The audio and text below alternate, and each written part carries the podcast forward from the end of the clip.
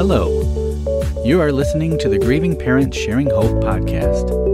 We are here to walk with parents on their unwanted journey of child loss, guiding them to a place of hope, light, and purpose, not in spite of their child's death, but as a way to honor his or her life.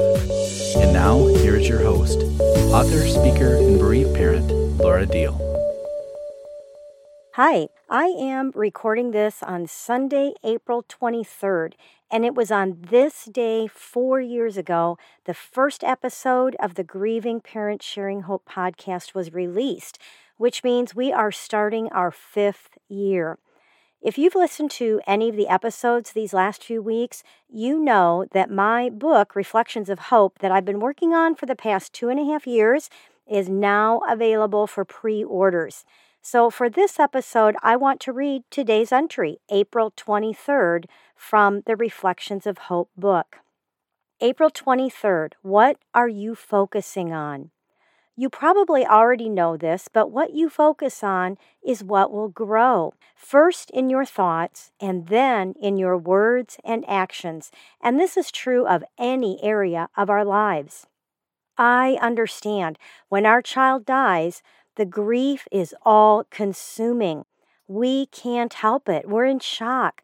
We have faced one of the worst traumas possible in this life, and many of us also have PTSD.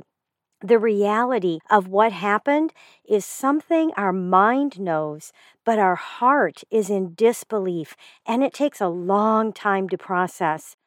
But there does come a time where life starts to distract us from our grief, and we get to choose whether to go with it for a short time or to dismiss it and remain focused on the grief and our very deep loss. When those opportunities happen, if you continually choose to focus on the pain and earthly loss of your child, it will continue to grow and continue sucking you under, feeling like you will be tossed around by the crushing waves forever, unable to catch your breath. What a terrifying thought. And yes, I remember having them. Those life distractions are times when you can come out from under the waves to catch your breath, and we need to take them whenever possible. But you can do even more than that. You can even get to the point where you can make a conscious decision to think about what and who you still have in your life. When you take time to think about, focus on, and give thanks for what or who you still have, your love for them, and still wanting to be part of their lives is what will begin to grow. And eventually, it will bring you out of that deep, dark, suffocating place. Obviously, we did not get a choice about the death of our child, but we each have a choice for ourselves while we remain here on earth life or death. When life wants to pull you up to the surface occasionally, are you going to refuse, choosing to continue living as though you are dead? Or are you going to take advantage of the chance to breathe?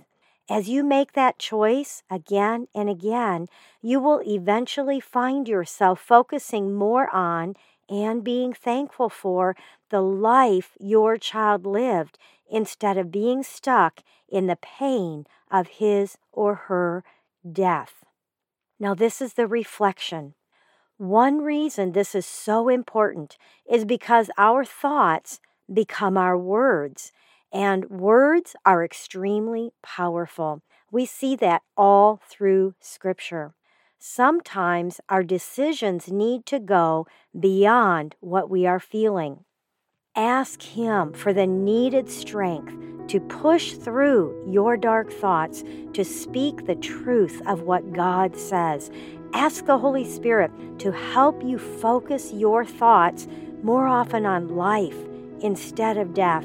We can't just wish this pain wouldn't be so intense. We can't keep saying we will never get better or we'll never be able to live without our child here with us.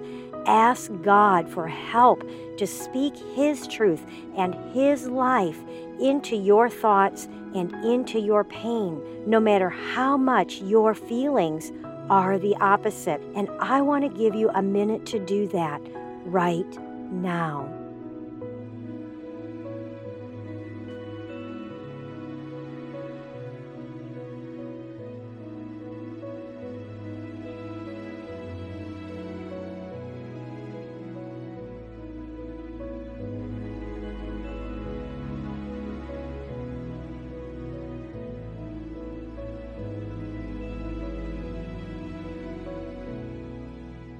Father, I agree with the hearts and the prayers of those who have asked you for help to stop focusing on their pain and darkness and instead look for your light, for your thoughts, for your words that may be the opposite of what they are feeling right now. And I pray this in the name of Jesus.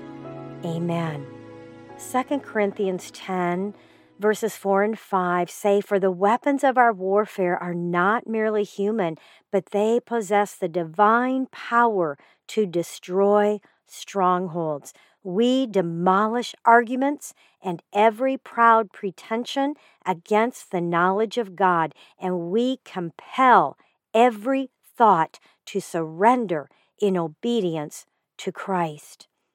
You know my heart, and I don't want to come across as harsh here, but you were not the first person on earth to lose a child. As a matter of fact, the first person to lose a child couple were Adam and Eve in the very beginning. And you're not going to be the last one.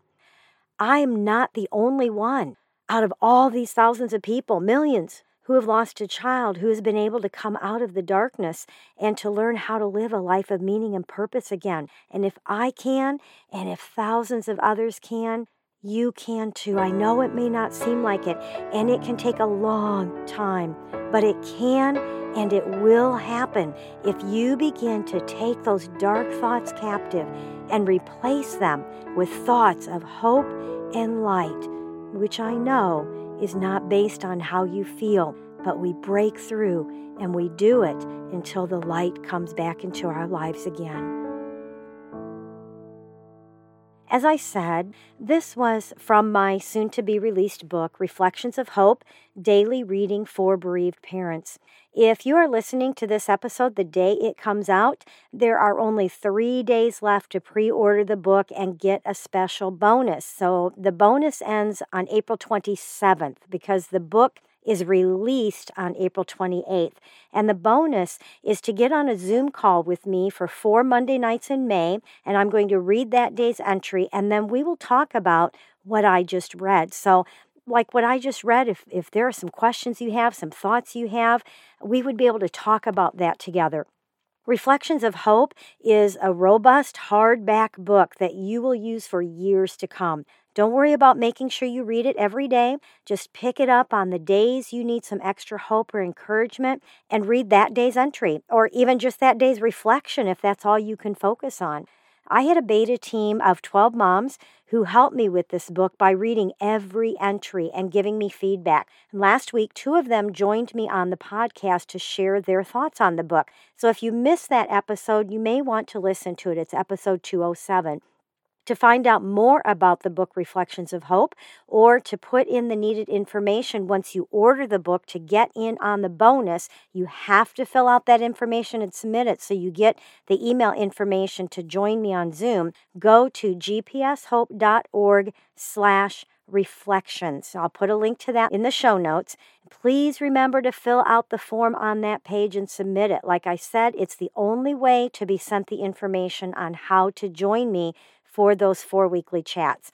If you're listening to this after April 28th, the book will be available for immediate shipping from most of your favorite book outlets. And I am excited that this book is coming out just in time for Mother's Day.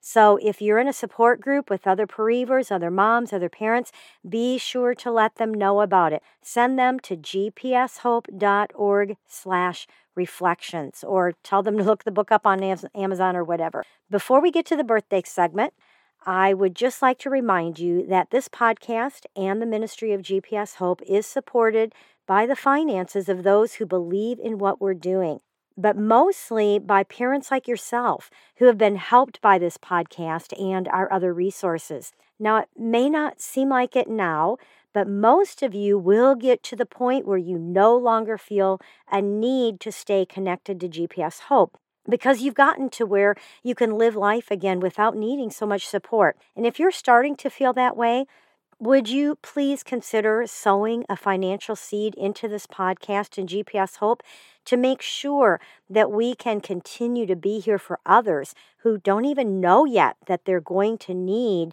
someone like GPS Hope to walk with them?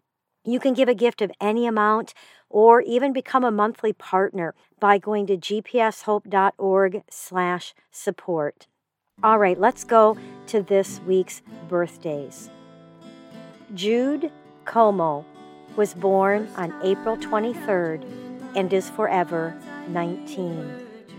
Aminu Christopher was born on April 23rd and is forever 41. Abigail Jane Abi was born on April 25th and is forever 18 months. Michael Roach was born on April 26th and is forever 28. Bradley Brown was born on April 27th and is forever 17. Christi Gayheart was born on April 29th and is forever 49. We celebrate the day these children came into the world. It will always be a special day in the lives of these families. If you would like to have your child's birthday announced to our listeners the week of his or her birthday, all you have to do is go to gpshope.org slash birthdays.